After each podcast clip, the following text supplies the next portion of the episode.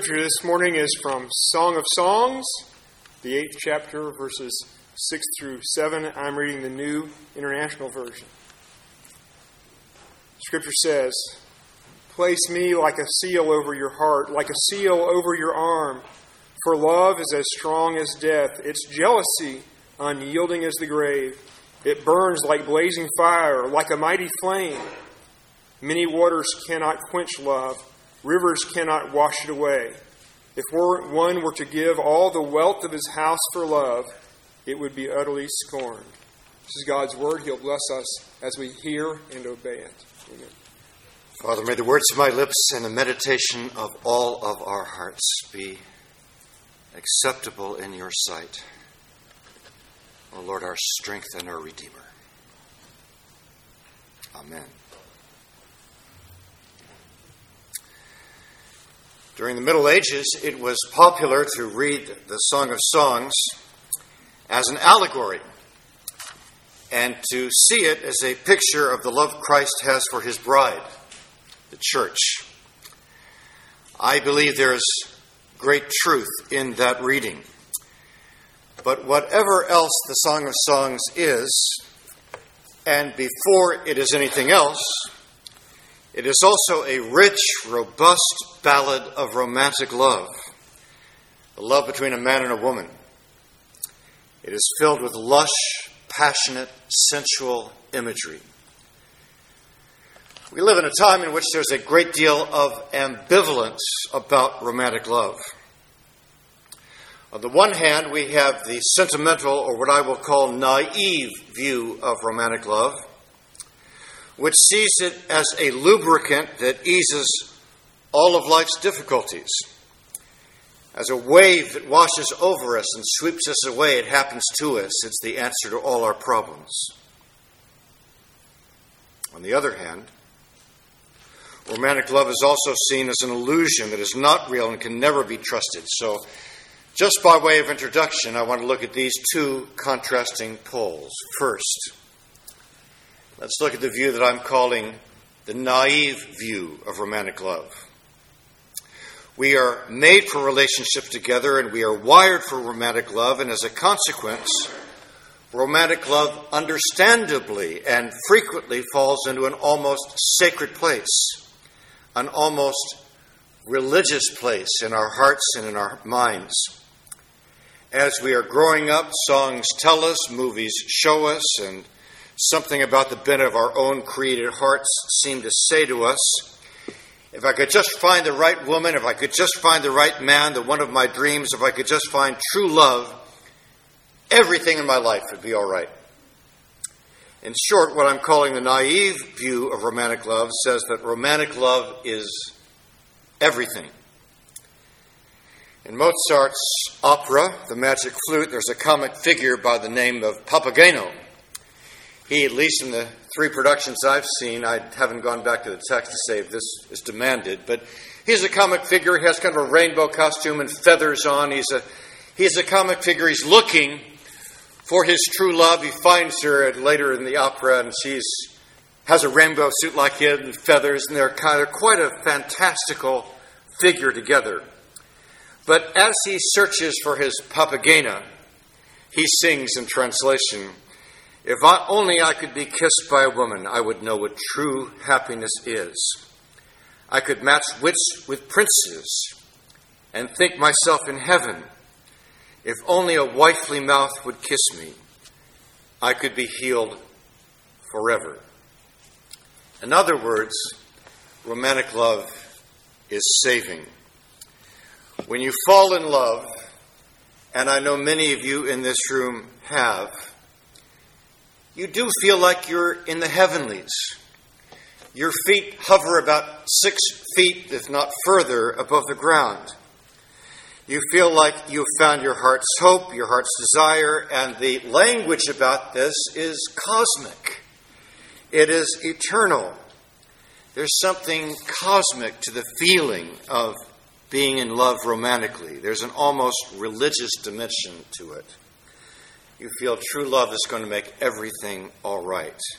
And that is, to a degree, as it should be, Because, as we've said, we are made with this drive for relationship, to be connected, for completion, this drive to be known and to know fully, completely, perfectly. We're made for that.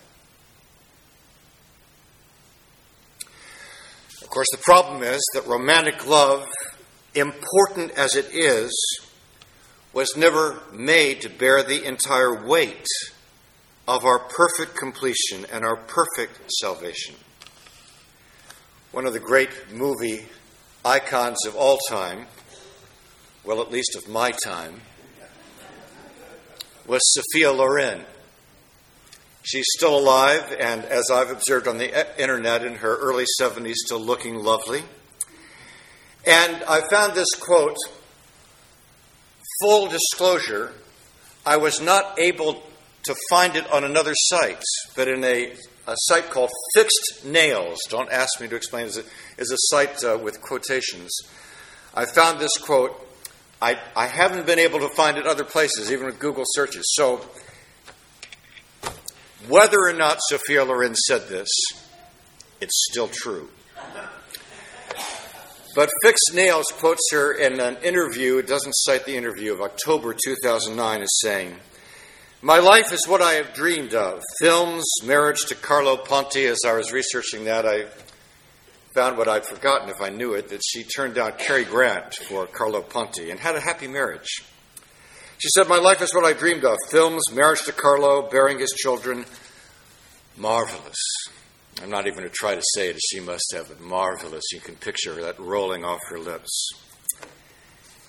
Then the quote continues I lack only one thing. In the center of my life, there is a void impossible to satisfy. I have everything I want except the main thing. The myth that romantic love is everything, the myth that romantic love will be your salvation, puts a religious weight on romantic love that, in the fullness of time, it simply cannot bear. The real problem isn't that love is meant to be our salvation. The real problem is that our beloveds in this world aren't meant to be our saviors. They can't bear that weight. They won't bear the weight of that. Therefore, the naive myth of romantic love that says true love is everything gives way to another myth. Let's call it the cynical myth of romantic love. And it says true love is actually an illusion. The cynical myth of romantic love says love isn't real, love is an imprisonment, love lets you down. It says and we hear this all the time, don't we? Or at least the effects of it. Never get swept off your feet. Never give your heart away. Never. Don't give your heart to anybody. Have all the physical expressions you want with whomever you want, but never make an unconditional commitment. Never give your heart away. Never be vulnerable. So, people who are under the sway of what I am calling the cynical myth of love don't fall in love, they have relationships. They don't have affairs, they have physical friendships. They don't date, they see each other. They don't have flings, they have, as the title of one recent movie has it, friends with benefits. When the love is everything and the love is salvation story fails us, the pendulum swings the other way and we say love is foolish or love is impossible or love is a prison. So the cynical myth says true love is an illusion. Have physical release with whomever you want and as many people as you want, but never be completely vulnerable. The most important thing is to be passionate about yourself. People let you down. That's the message of another of Mozart's operas, Così fan tutte. It shows the faithfulness, the fickleness, the fecklessness that romantic love can be. The title means, Thus do all women, or women are like that, or we could say men are like that. So this leads to the cynical view of romantic love. It says, Don't spend yourself and your passion on anybody else but yourself, only love yourself. Now, in the end, Così fan tutte tries to deal with this insight by being a comedy. It's all right. Men are like that. Women are like that. Deal with it. But is that good enough?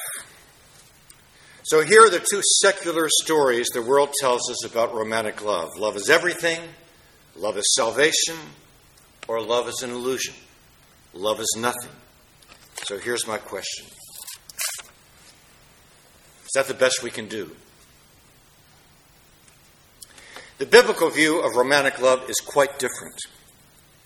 The Bible pulls together in a satisfying way all of the various strands of human experience with regard to romance and love. It doesn't say romantic love is our salvation, and neither does it say romantic love is an illusion or unimportant. There has never been a religion that has even tried to have a higher view of physical love I'm going to say the word once, and sexuality. And now you'll know I mean that every time I say romantic love. And romance than Christianity. So let's look at what just the two verses that Phil read for us this morning from the great eighth chapter of the Song of Songs. Chapters, verses 6 and 7 suggest about a biblical portrait of this great gift. First,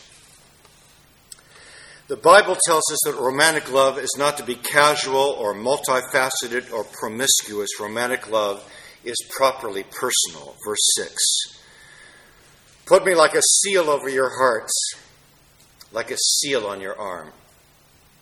The seal is a signet, and it was used in ancient times as it was used in feudal and medieval times to seal messages.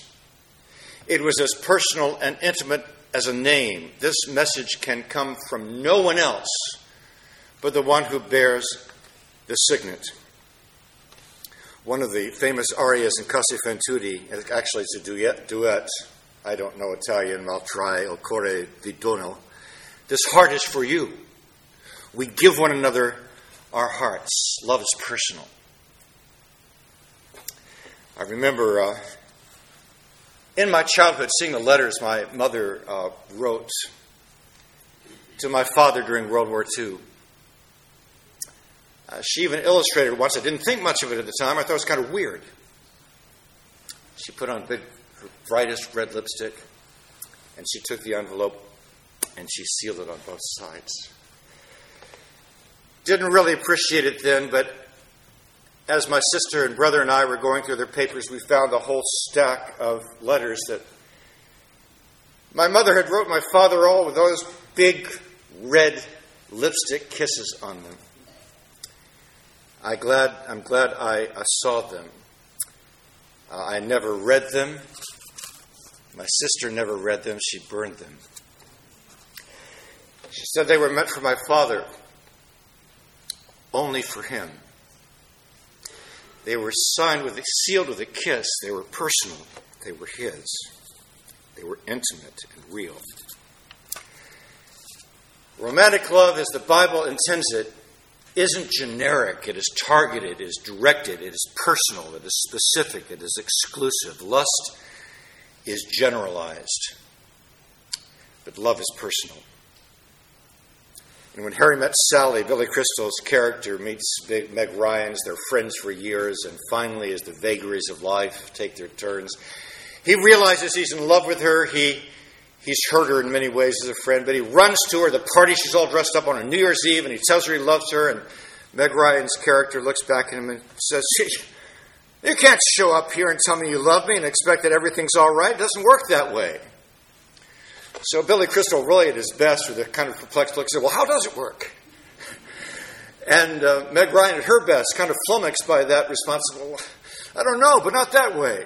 And she turns away on her heels to leave.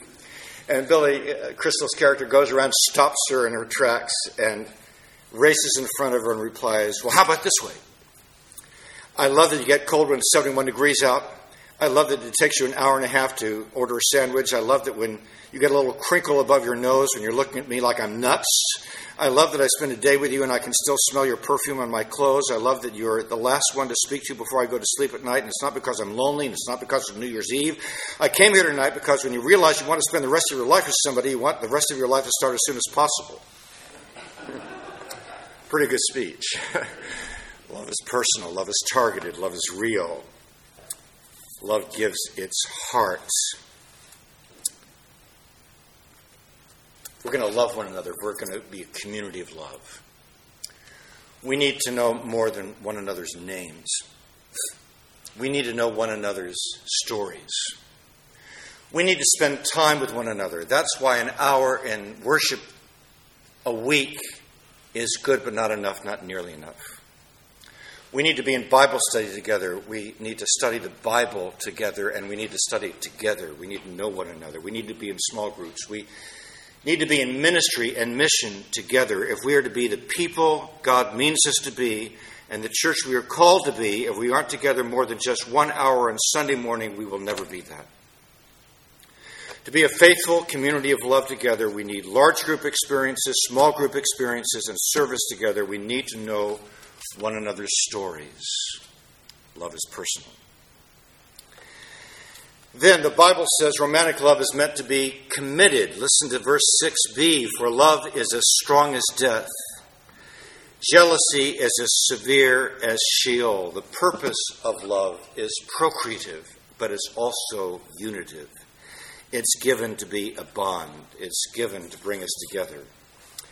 Love is tenacious. Listen to verse 7. Many waters cannot quench love, nor will rivers overflow it. The banks of the rivers will be strong. Love will not be overwhelmed or overcome by anything else. It holds on, it stays the course, it never falls. Winston Churchill's famous commencement speech, I know many of you have heard it he stood up and he said, Never give up, never give up, never, never, never give up. And he sat down.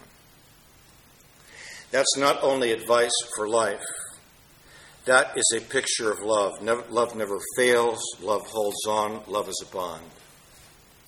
Love is a treasure, it's priceless. If a man were to give all the riches of his house for love, it would be utterly despised. Money can buy a king sized bed, but it can't buy sleep. It can buy medicine, but it can't buy health. It can buy a church building, but it can't even be a down payment on heaven. It can't buy love. If we were to try to buy love, we would be ridiculous and utterly scorned. Love is a perfect treasure. Love's source is divine. Its flashes are flashes of fire, the very flame of the Lord. Before fire is an image of destruction, in Scripture it is primarily and first of all an image of the divine presence and the divine life itself. To say that love is flashes of fire is to say that love's source is itself divine. The Bible explains why you want to give yourself ultimately to somebody who is your Savior when you fall in love. Because we're made for that. The Bible tells us that we were built to be naked and unashamed before God. We were built to be absolutely known and absolutely loved. That's why we have both the naive and cynical myths about romantic love, because we were built for that and what we reach out to find it fails us, we become broken. Remember Star Trek when Captain Kirk says, shields down? When we experience, or at least initially, when we experience physical love, the shields come down. We are transparent. We are open. We are making ourselves vulnerable and available. That's the way it is meant to be what human beings are built for, what romantic love teaches us, what it is the training wheels for is that we want to be absolutely known and absolutely loved. We want to be seen all the way down and respected and honored and lifted in return. How can such things be? The gospel is that Jesus Christ went to the cross, died the death we should have died, lived the life we should have lived, that we are covered in his righteousness. The one who created us, who knows us both best, can look all the way down into our life and says, You are mine. I love you.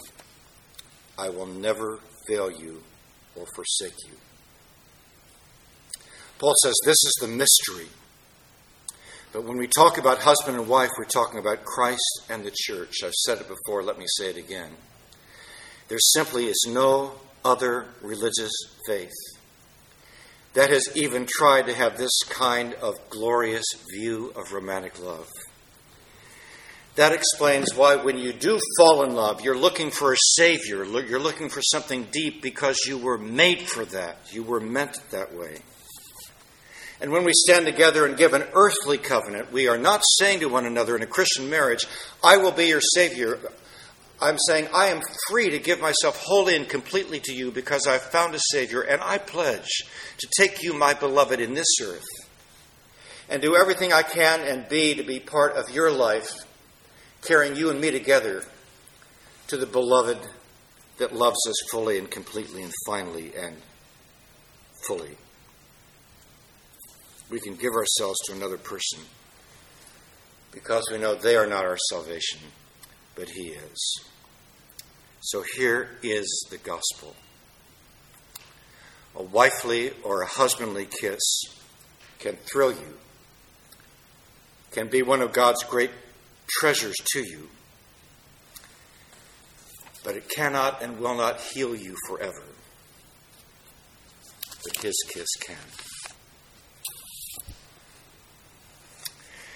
Living in holy God, we are thankful for all of the training wheels of life and love that you give us and you call us to. May we be faithful. May we be witnesses to what you call us to be and what you have promised you are to be for us. We are thankful that we are saved eternally by love Himself and that you have come to us in Jesus Christ. And eternity itself is not time enough for us to sing your praise. For it is in Jesus' name we pray. Amen.